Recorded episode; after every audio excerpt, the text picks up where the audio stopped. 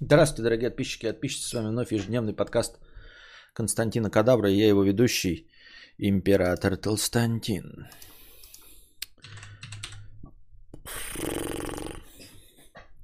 Так. Так, так, так, так, так, так, так. Ой.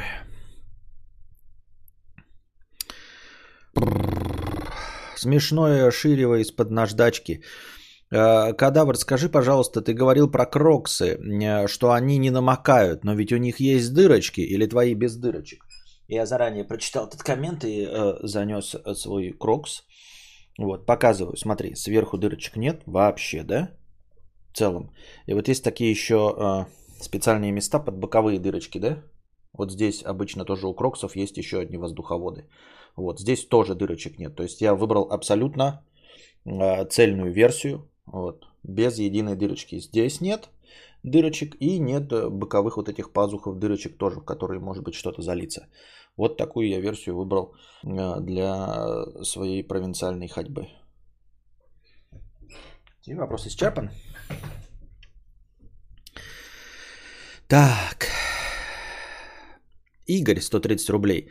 Будку не воспринимаешь как дом, такая же хуйня была. Ты просто пока не привык. А дома знаешь, где что лежит, и укладывал это долго. Отвыкнешь быстро. Ну, я не знаю, я уже здесь дофига. А, отвыкнешь быстро, через полгодика точно уже как дом родной будет. Все дело привычки же. И я в гараж сначала не ходил, потом вообще переехал в него на совсем, когда развелся. Охуенно. Извини меня, я не хотел смеяться. Я надеюсь, что ты тоже это для шутки написал. Это же привычки не было. В гараж сначала не ходил, потом вообще переехал в него на совсем, когда развелся. Я просто похлопаю. А, ну, время идет, а я что-то как-то не прикипаю к этому. Видите, я уже все и домашние сделанные рисунки Костины повесил, и старые свои картинки повесил. И что-то как-то все равно здесь это времени тусую. Вот. Да, в общем-то, я не вижу в этом никакой большой проблемы. Ну, привыкну, да, не привыкну, нет. Ну и нормально.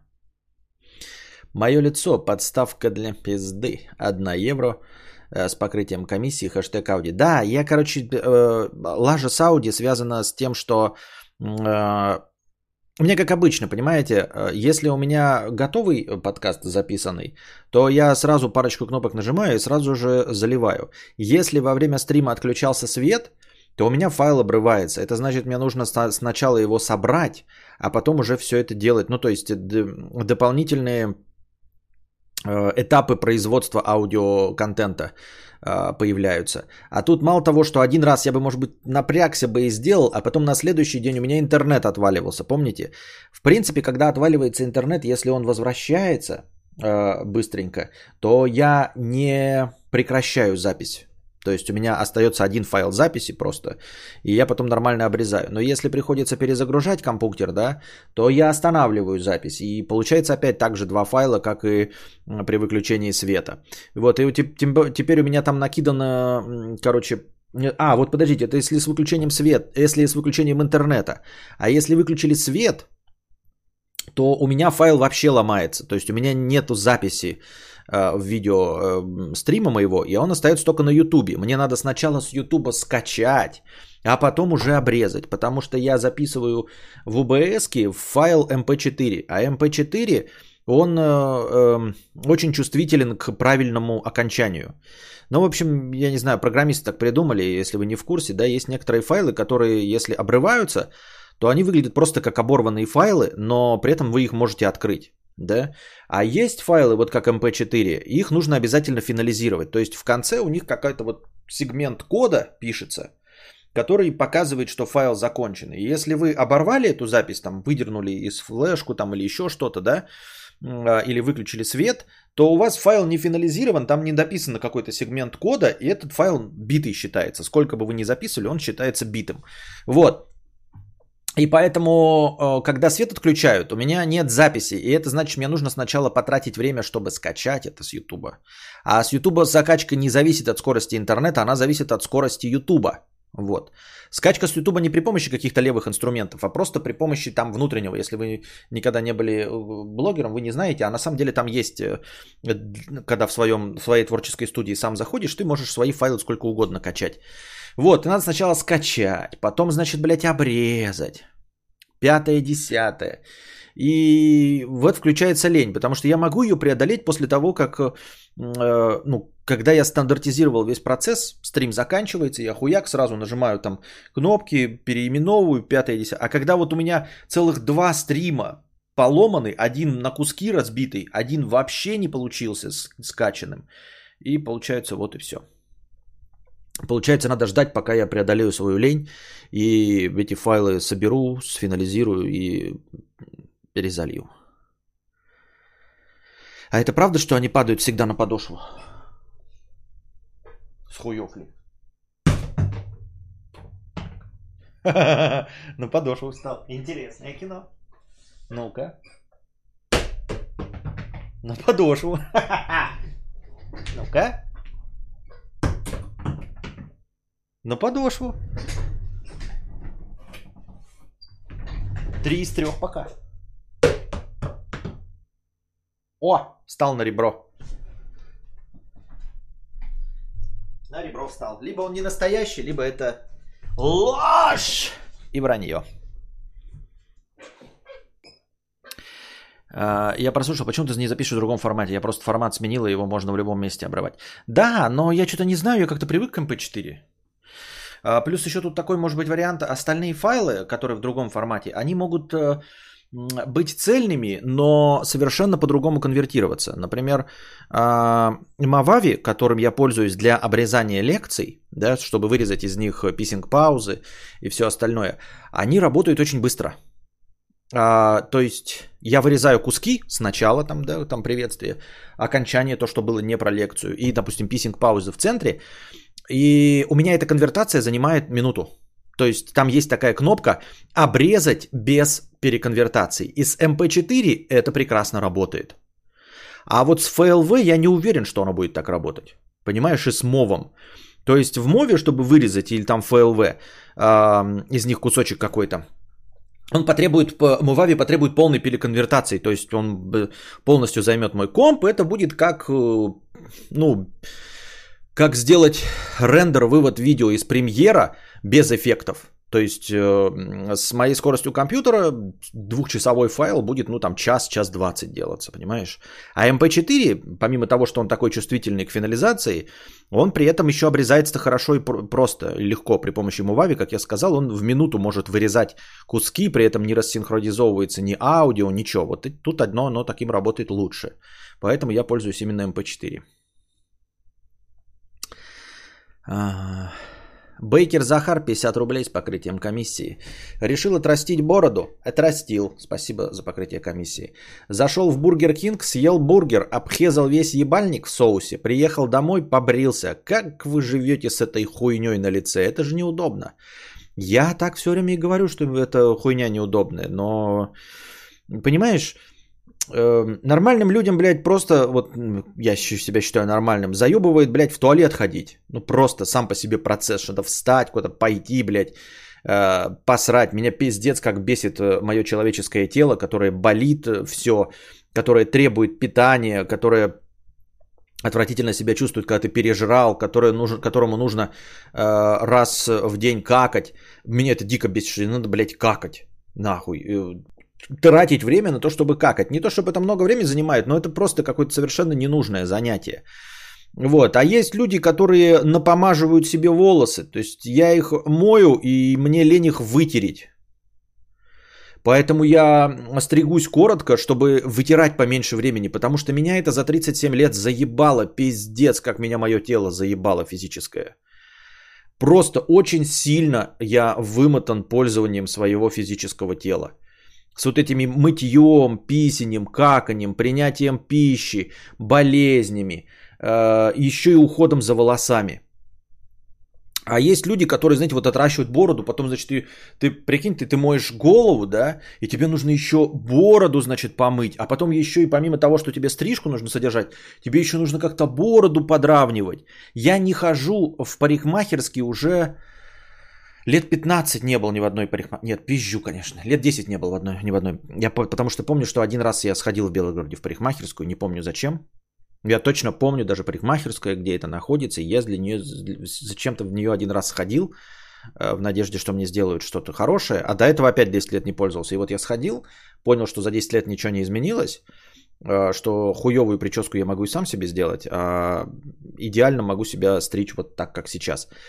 Вот. И я совершенно не терплю. А прикиньте, если нормально следить, если у тебя хорошая там фирмовая прическа, там раз в две недели нужно ходить в парикмахерскую и тратить деньги. Это выше моих сил. Я отращиваю волосы раз в месяц, раз в полтора-два месяца их стригу э, под одну насадку. И то затягиваю, вы видите, что у меня там волосы на уши, потому что мне лень это делать. А есть люди, которые моют голову, еще и моют ебаную мохнатку у себя под носом. И за ней ухаживают, и ее напомаживают. Есть люди, которые ухаживают за обувью, понимаете? Вот если тут есть друже, он тоже, возможно, поражается. Сейчас скажу. Э, есть люди, которые гладят футболки. Это же уму непостижимо, блядь. Гладить футболки. Одежду гладят, понимаете, стирают. Ты выше, ладно, ты уже согласился, все, по доктрине Моргана ты как человек социума не должен вонять, да, то есть ты не должен своим присутствием угнетать и создавать невыносимую обстановку окружающим. Вот, э, и ты вынужден э, мыться и э, стирать одежду. Все, мы с этим смирились, это вот тот необходимый минимум, который нужно делать.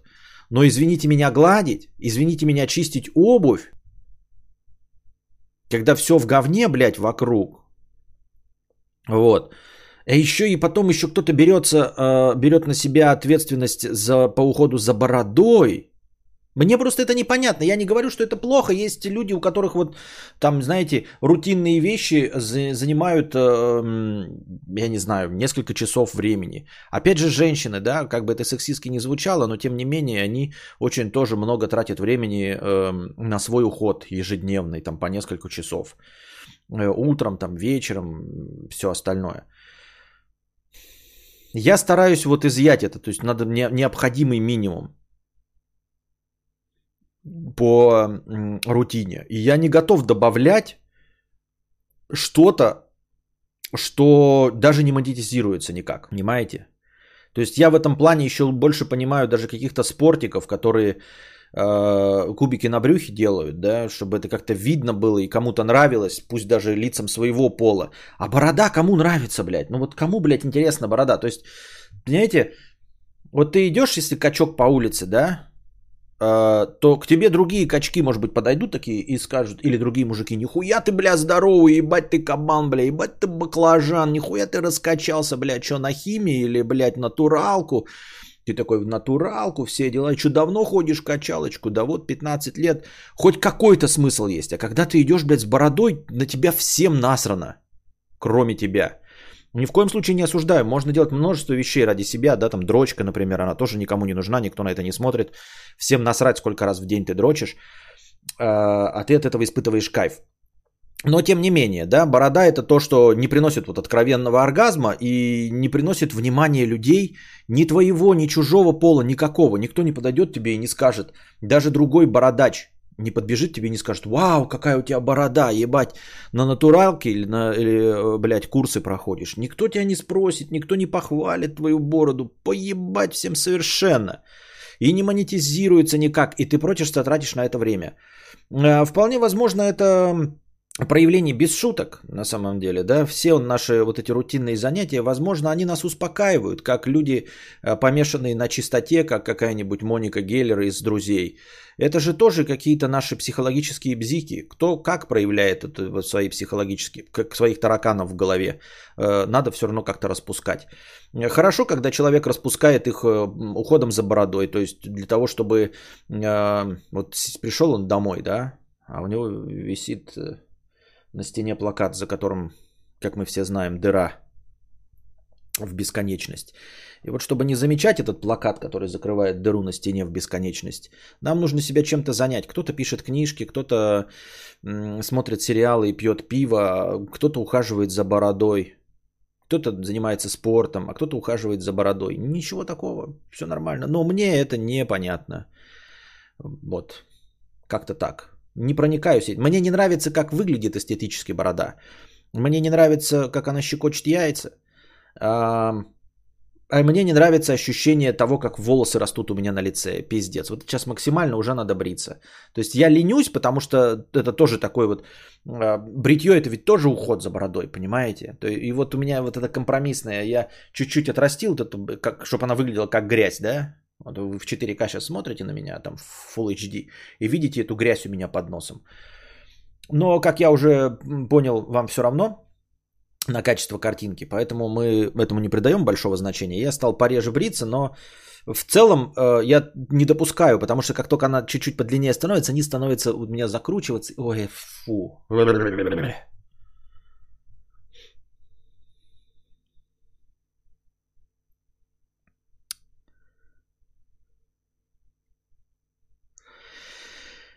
Я волосы начал чуть ли не раз в неделю мыть, как в детстве, просто полощу под душем тщательно и норм.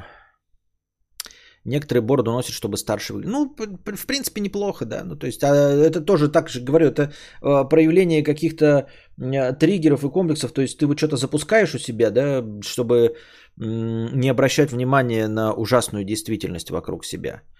А, ну, и ты говоришь, а кто-то делает, чтобы выглядеть старше. Это тоже такое себе оправдание. Оно ничуть не лучше. То есть ты зачем бороду, э, за бородой ухаживаешь? Ну вот я ухаживаю, чтобы чем-то время занять своей бессмысленной жизни. Ой, да ты закомплексованный черт. У тебя, тебе надо к психологу идти, а ты для чего за бородой ухаживаешь? А я хочу выглядеть старше. То есть серьезно ты, э, тебя смущает, что в глазах каких-то левых людей ты выглядишь молодо, и ты ради этого носишь бороду, и ты меня называешь закомплексованным? Интересненько.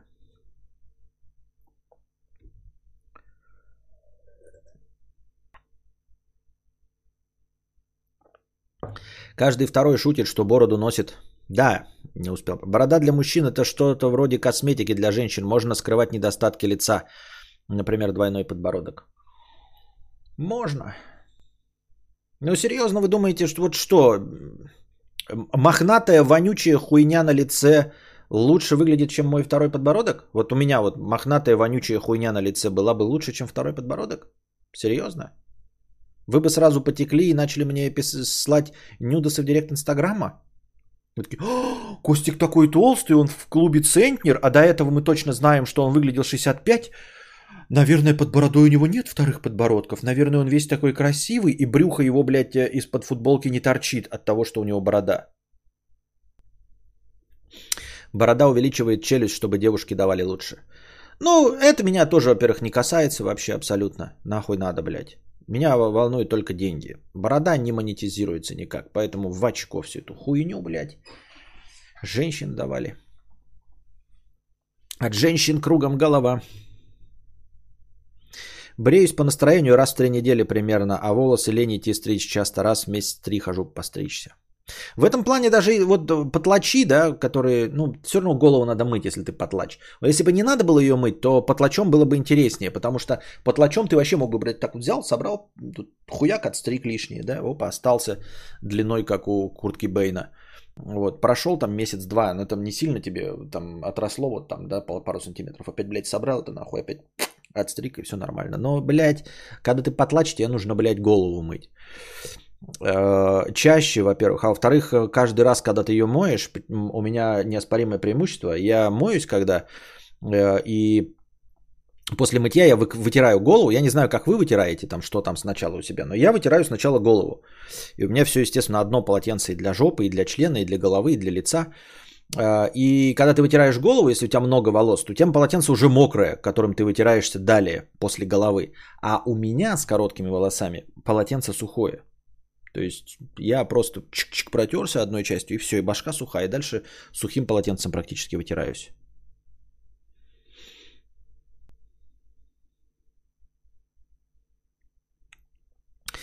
Почему по аналогии с ушной серой врачи не советуют не мыть голову? Ведь э, кожный покров на голове выделяет жир, который сохраняет естественную среду и защищает волосы. Вопрос в, в качестве бреда. А, потому что ты воняешь, потому что обществу нужно, чтобы ты не вонял. Ну, вот такие у нас сложились э, сейчас предпочтения у социума. Нужно, чтобы ты э, вкусно благоухал. Но если мы обратимся к истории, то это не так уж и давно происходит, понимаете? До этого людские запахи, может быть, никому и не нравились, но как-то не сильно было принято очень часто мыться. Все надевали платья своими шиньонами, там эти парики, воняли в них ходили, крысы там в них заводились. Ну и как-то, а сейчас вот э, с доступностью мыла и горячего водоснабжения э, стало принято мыться и не пахнуть потом, и говной и всем остальным. А волосы пахнут человеком. Никого, в общем, все хотят пахнуть Шанель, Эрменежиль де Зегна э, и прочими э, Кензо. Никто не хочет нюхать человеческий настоящий запах. Вот и все.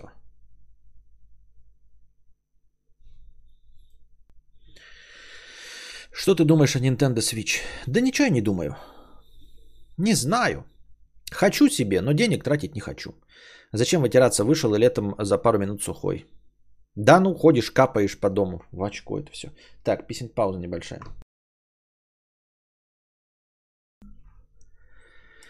Так. Дима, добрейшего вечерочка. У моего парня типичная борода и подкрученные длинные усы канадского дровосека. Каждый ебаный день он получает 100-500 комплиментов именно от мужиков. Только они готовы взять у него наклык.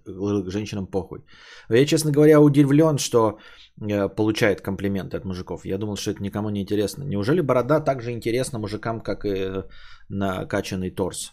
Я не знал этого, просто не знал. Никогда не вытираюсь после душа, врубаю очень горячую воду один-два раза в день по 30 минут. Выхожу и, и выпиваю литр, а иногда и полтора литра воды залпом. Потом ложусь на кровать и отхожу минут 15 и сохну.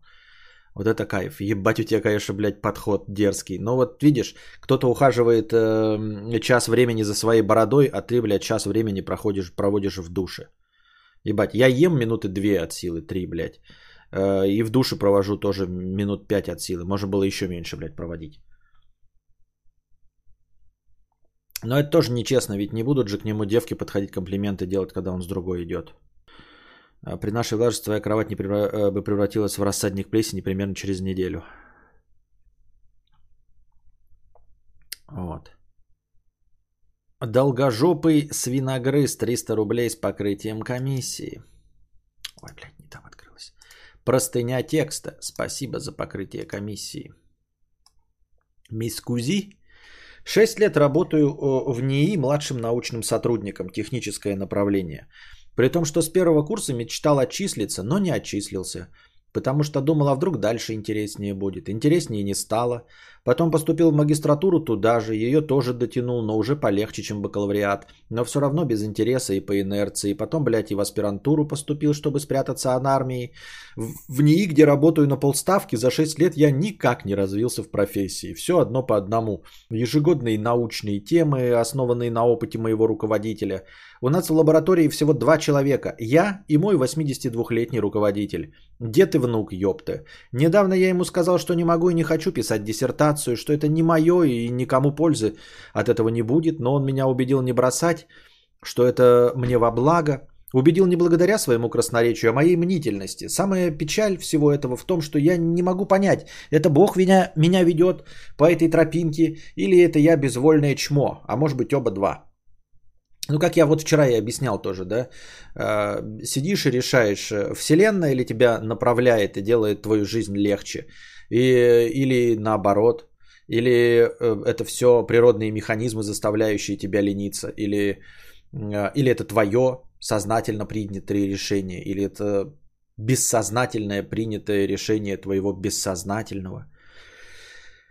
Сидишь и думаешь, на самом деле это, скорее всего, самое печальное, понимаешь? Самое печальное, что, скорее всего, это все хаос.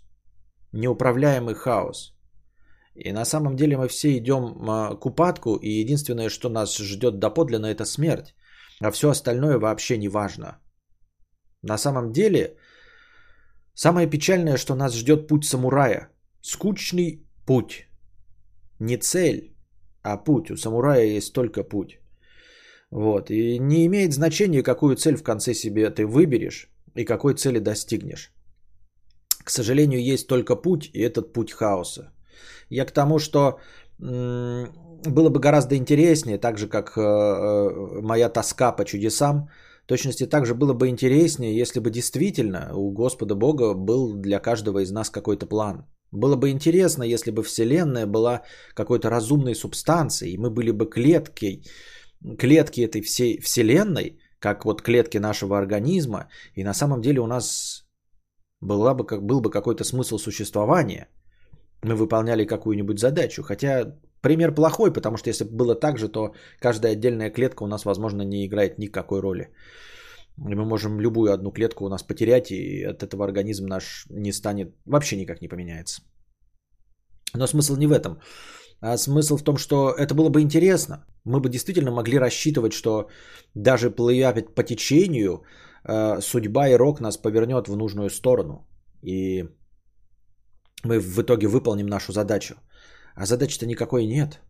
Вселенная это просто набор атомов, и никто за нами сверху не следит. А если и следит, то только в качестве эксперимента, и то, как мы придем к концу и к какому концу придем. То есть он никак на это не влияет и нам никак не помогает. И вот в конечном итоге ты проживешь и умрешь от старости, точности так же, одинаково абсолютно, если ты займешься тем, что ты любишь делать, и точности так же, если ты займешься не тем, что ты любишь делать. Ты точности так же придешь к смерти, нарожаешь ты детей или не родив никаких детей. Точности так же найдя себе пару или оставшись одиноким. На любой развилке, в любую сторону ты пойдешь, в конечном итоге тебя ждет единственно доподлинно известное только смерть. А все остальное абсолютно не важно. Вот, так что я себя успокаиваю тем, что какие бы правильные или неправильные решения я не принимал, в конечном итоге бесконечно от своих ошибок я страдать не буду. И это меня чертовски успокаивает. Вот э, в этом плане гораздо хтоничнее ощущение бессмертия в каком-нибудь фильме, который вот прочувствуется в фильме не Ароновский, а этого, как его, э, Джима Джармуша, где э, Локи играет, Том Хиддлстон, и э, Тильда Свинтон, вампиров играют. Вот. И он так смотрится, вот там такой темы нет, но ощущение вот этой хтонической безысходности, бессмертия, оно есть, потому что ты можешь какую-то ошибку совершить и бесконечно ее прокручивать. Где-то ты пошел неверным путем, где-то ты кого-то предал, например, да, а, ну просто так получилось. На войне, там бросил друга, и ты будешь это вспоминать вечность, и исправить и вернуться ты не сможешь, потому что этот человек э, умер, и дети его умерли от старости, а ты продолжаешь жить. Так вот, нам это все не грозит, дорогие друзья. Кого бы вы ни предали, а, внуки этого человека или жена вашего друга, которого вы оставили на войне, даже если вы никому не расскажете или расскажете ей, что вы бросили ее мужа, вот, она не будет приходить к вам вечно и смотреть э, с укором на вас. Потому что рано или поздно вы просто умрете от старости. А возможно, она еще раньше умрет от старости. Понимаете? Поэтому, возможно, наша смертность это величайший дар вместе с нашим сознанием. Вот не будь сознание, будь мы какими-нибудь чужими, можно было бы жить вечно. Или не терзайся мы сомнениями, не терзайся мы муки, муками совести, будь мы какими-то э, социопатическими личностями, может быть даже разумными, но что-то наподобие кинофильма «Элизиум» с Кристианом Бейлом, не «Элизиум», «Эквилибриум» или «Элизиум», Эквилибриум. Эквилибриум. А, не терзайся мы муками совести, может быть, действительно стоило бы побороться за вечную жизнь. Но поскольку нас всех поглощает чувство вины, я думаю, что всех. Я что-то вот, ну, я не знаю, может быть, конечно, вы меня встретитесь, я увижу, что у вас улыбка до ушей, вы прям радуетесь солнцу, но пока я вот так по чату не ощущаю этого. Я, мне кажется, что мы со временем может быть, знаете, вот э, у нас же наши клетки обновляются, а потом в один прекрасный момент они перестают обновляться. Есть такое, э, э, такой генетический механизм нашей старости, как он называется, есть термин об этом, э, это описывающий, что наши клетки просто перестают регенерировать в один прекрасный момент, когда ну, проходит этот генетический этап, там типа 7 раз нужно обновиться. Вот все, на восьмой раз они не обновляются, и мы приходим к старости и умираем. Может быть, если смотреть на это философски, может быть, мы накапливаем чувство вины и просто больше не можем жить с этим чувством вины.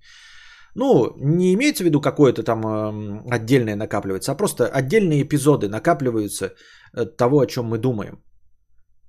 Я понимаю, что я вот ориентируюсь на литературные произведения, которые написаны не старыми людьми. Вот, например, э, «Жареные зеленые помидоры». Ты читаешь такую вдохновляющую историю, но вообще целиком она и полностью пересказывается от лица дряхлеющего и ходящего под себя старого негра, который фигурирует в истории как молодой мальчик, но сейчас вот он находится один, и там вся история заканчивается счастливо, но рассказывает-то он ее, находясь один в доме престарелых и ходя под себя. «Воды слонам», например, тоже книга э, от имени старика описывается. То есть какая-то великолепная история любви, там что-то драма какая-то. Сходятся они, не сходятся, но это рассказывает человек, который остался один в старости в доме престарелых и который ходит под себя, и у него памяти не хватает. Понимаете? Вот, и мы накапливаем эти эпизоды чувства вины, и вот они все в старости рассказывают это, и просто свои воспоминания. Может быть, просто мы переполняемся воспоминаниями, переполняемся эмоциями, и в один прекрасный момент э, наш организм, он на самом деле работает не только как биологическая субстанция, но и как эмоциональная. И эмоции, наша внутренняя вот эта память, она передает клеткам сигнал, слушай, ну, пожалуй, ты набрался эмоций до конца жизни, пожалуй, с тебя хватит. И на самом деле, может быть, вот так и запускается рак. Ну, рак это же то же самое, это то, что нас ждет каждого из нас в конце, просто многие из нас не доживают до этого рака. Правильно? А мы можем, например, э, устать от жизни, да, наполниться, все про себя понять, прийти к окончательным выводам не к 80 годам, а гораздо раньше. Вот. И внутри нас уже полная чаша всего, что можно было. И эта полная чаша дает триггер клеткам и говорит, ну теперь уже можно заболеть раком. Теперь уже можно. В общем, пора этот заканчивать, театр драмы имени комедии. Вот. А мы задаемся вопросом, почему кто-то заболевает раком в 30, кто-то там в 20, кто-то в 80, а кто-то умирает в 90, не успев им заболеть. Вот. Поэтому и, а поскольку память наша, она избирательна, она не позволяет нам запомнить, действительно, ну, вот, работать. Тоже один из прекрасных вариантов э, работы с памятью, это в кинофильме, э, как этот, с Элайджей Вудом, Джимом Керри, Кейт Уинслет. Вечное сияние чистого разума. Довольно интересная штука, когда вот можно было бы что-нибудь стереть из своей памяти, какие-нибудь эпиздо. Может быть, это действительно здравая мысль, интересная. Вот. Потому что жить с каждым годом, осознавая, что ты становишься старше и э, более того, даже не, не то чтобы не всегда чувство вины, сколько непонимание, а правильным ли ты путем шел и идешь. И ты знаешь, что, понимаешь, ты мог бы по-честному сказать, блядь, пиздец, я неудачник. Вот в этом моменте я поступил неправильно, пошел другой дорогой. А ты даже не можешь сказать, что ты не поступил неправильно. Ты просто сидишь и э, как будто ночью, да, просматриваешь и обдумываешь ситуацию, вот тебя нахамили в очереди. И ты такой, вот надо было так ответить, вот надо было так ответить. Потому что эта история не закончена, потому что этот гештальт не закрыт. Поэтому мы вспоминаем через 7 лет, как нам, блядь, нахамили, как э, нас цыгане кинули на 6 тысяч рублей, будем помнить это десятилетиями, потому что ситуация не закрыта. Вот. И также э, по поводу любого нашего решения, в конце концов, мы будем лежать и через десятки лет и будем думать, блядь, а может быть стоило поступить на художника? Если бы мы знали, что точно поступив на художника наша жизнь сложится, а мы поступили на инженера-строителя и прожили свою жизнь никчемно, мы бы так сказали, блядь, я неудачник, я неправильно принял решение. Я неправильно принял решение. С этим можно смириться, когда уже что-то произошло. Вот когда ну, что-то произошло, все. Но когда ты не знаешь, что было бы, тогда ты думаешь, а могло быть и так. А может быть вот так. а может быть вот так.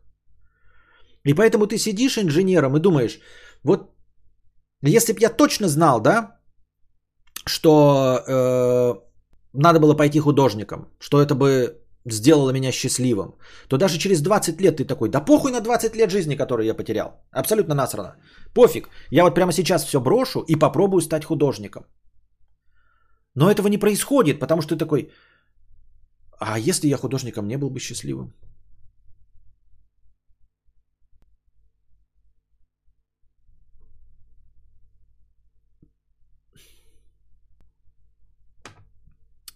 Параллельно еще работал э, тоже на полставки по специальности в коммерческой конторе. Работа была заебистая, и недавно я с большим удовольствием уволился спустя 4 года. Перешел почти сразу на новую работу, где мне пока нормально. И ладно, если бы я не знал, чем хочу заниматься. Но ведь знаю, или мне кажется, что знаю. Всю жизнь говорил, что завидую тем, кто знает, чего хочет, тем, кто знает с молодых, так сказать, ногтей, кем хочет быть, когда вырастет. И только сейчас осознал, что я, оказывается, с 15 лет, сейчас мне 28, знал, чего хотел, а завидовать мне нужно было тем людям, которые следуют своему так называемому сердцу. Ну вот я и говорю про это. А, и ты же не делаешь ничего, ты же не меняешь. Вот теперь ты 28 лет выяснил, что ты знаешь с 15 лет, чем ты хочешь заниматься. Но стоящее ли это занятие? Понимаешь? Ты не уходишь и не бросаешь, потому что ты не знаешь, а сделает ли тебя это занятие счастливым. Ты скажешь, но здесь же мне плохо, надо попробовать. Может быть, а может станет еще хуже. А может станет еще хуже.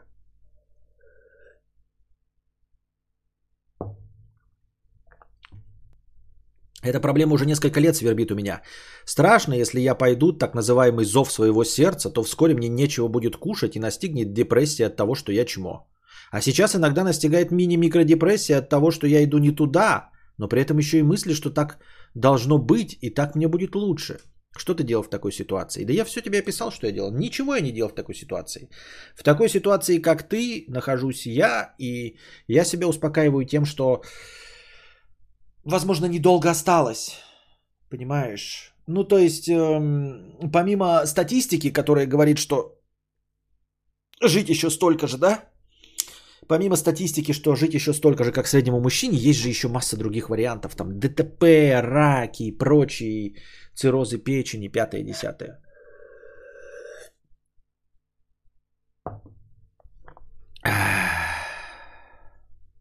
Ох уж эта жизнь в сослагательных наклонениях, полна счастья и правильных решений у других.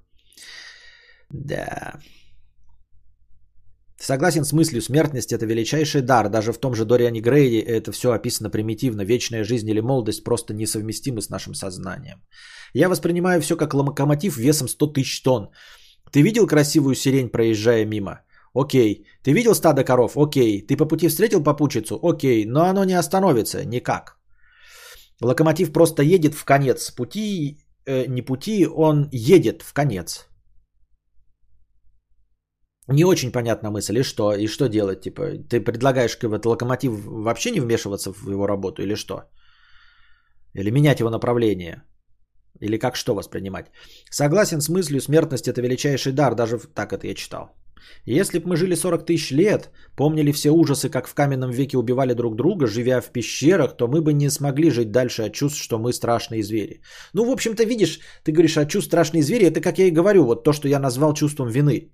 И нашей короткой небольшой жизни хватает, чтобы напомнить это, наполнить это ведро стыда и наполнить бочку вины, с которыми уже нет никакой э, э, мощи жить. Никакой силы нет жить настолько, что природа предусмотрела э, механизм старческой деменции и отключения памяти. Потому что если мы будем помнить все, что мы натворили за всю нашу жизнь, к сожалению, оно сознание сопровождается этим. Потому что мы почему-то без, вместе с сознанием не можем не испытывать чувство вины. Если бы можно было не испытывать чувство вины вместе с сознанием. Но оно его...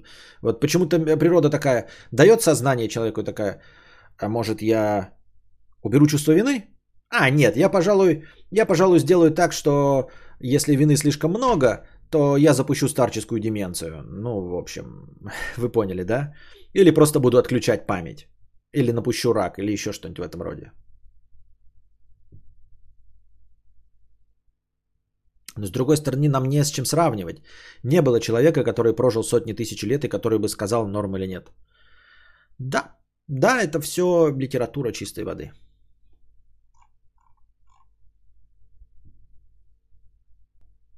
Стрим идет 4 минуты и уже конец, что за дела? Да, потому что счетчик, хуетчик. Но счетчик на самом деле надо не так, да, запустить. Э, так. Вот так. Перед настоящий счетчик.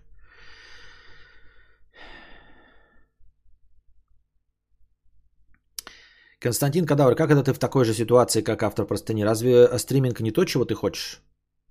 Нет, ты что, только пришелся? Первый раз на стриме? И именно это происходит у меня. Нет решимости бросить все и пойти делать то, что хочется, потому что боюсь не оправдать ожидания окружающих и вообще ничего не понятно. Ну а насчет окружающих-то это вообще фигня. То есть на это как раз таки не стоило бы обращать внимание, потому что это не важно. Но проблема не в этом, потому что с этим-то ты справишься, с мнением окружающих, а вот со своим собственным ты как... Э, так, что у нас с настроением? Ты когда-то обсуждал это, что когда прожил кучу лет, то все воспоминания сливаются, и сотни лет могут быть как день. В общем, как-то пофиг на все становится. Я не сказал, что так будет. Я описал э, сценарий кинофильма «Человек с Земли». Это в фильме «Человек с Земли» написано. Там человек очень долго, там тысячелетиями вечно жил. И он рассказывал, что для него столетия превращаются в один день. Так. Ретро приветствие, 50 рублей с покрытием комиссии. Здравия всем православным, гореть в аду всем аметистам. С вами Константин Кадавр. Здравствуйте, здравствуйте. Жан Гастон Дарбу, 50 рублей с покрытием комиссии. Какая ж, как же вымораживает вставка про чпок и готово. Меня прям каждый раз пробирает от нее насквозь. Пиздец же она мерзотная. Всегда перематываю, когда кадавр включает эту дрянь. Иногда и вырубаю нахуй стрим. Понимаю, что вы все от нее ухахатываетесь. Да вы, сука, извращенцы. Молю Господа о спасении. Жан Гастон Дарбу только что почувствовал. Чпок и готово.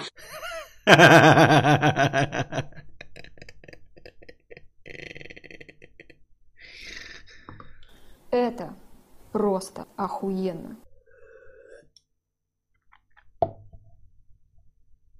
Это вот сегодня не видел Сашенька, ты ювелир. Ей лучше не надо напоминать о существовании таких роликов.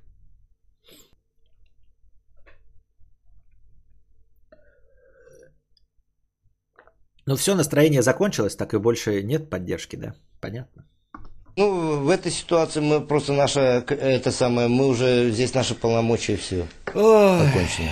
Приходите завтра, приносите добровольные пожертвования на подкаст завтрашнее, пока держитесь там. Вам всего доброго, хорошего настроения и здоровья.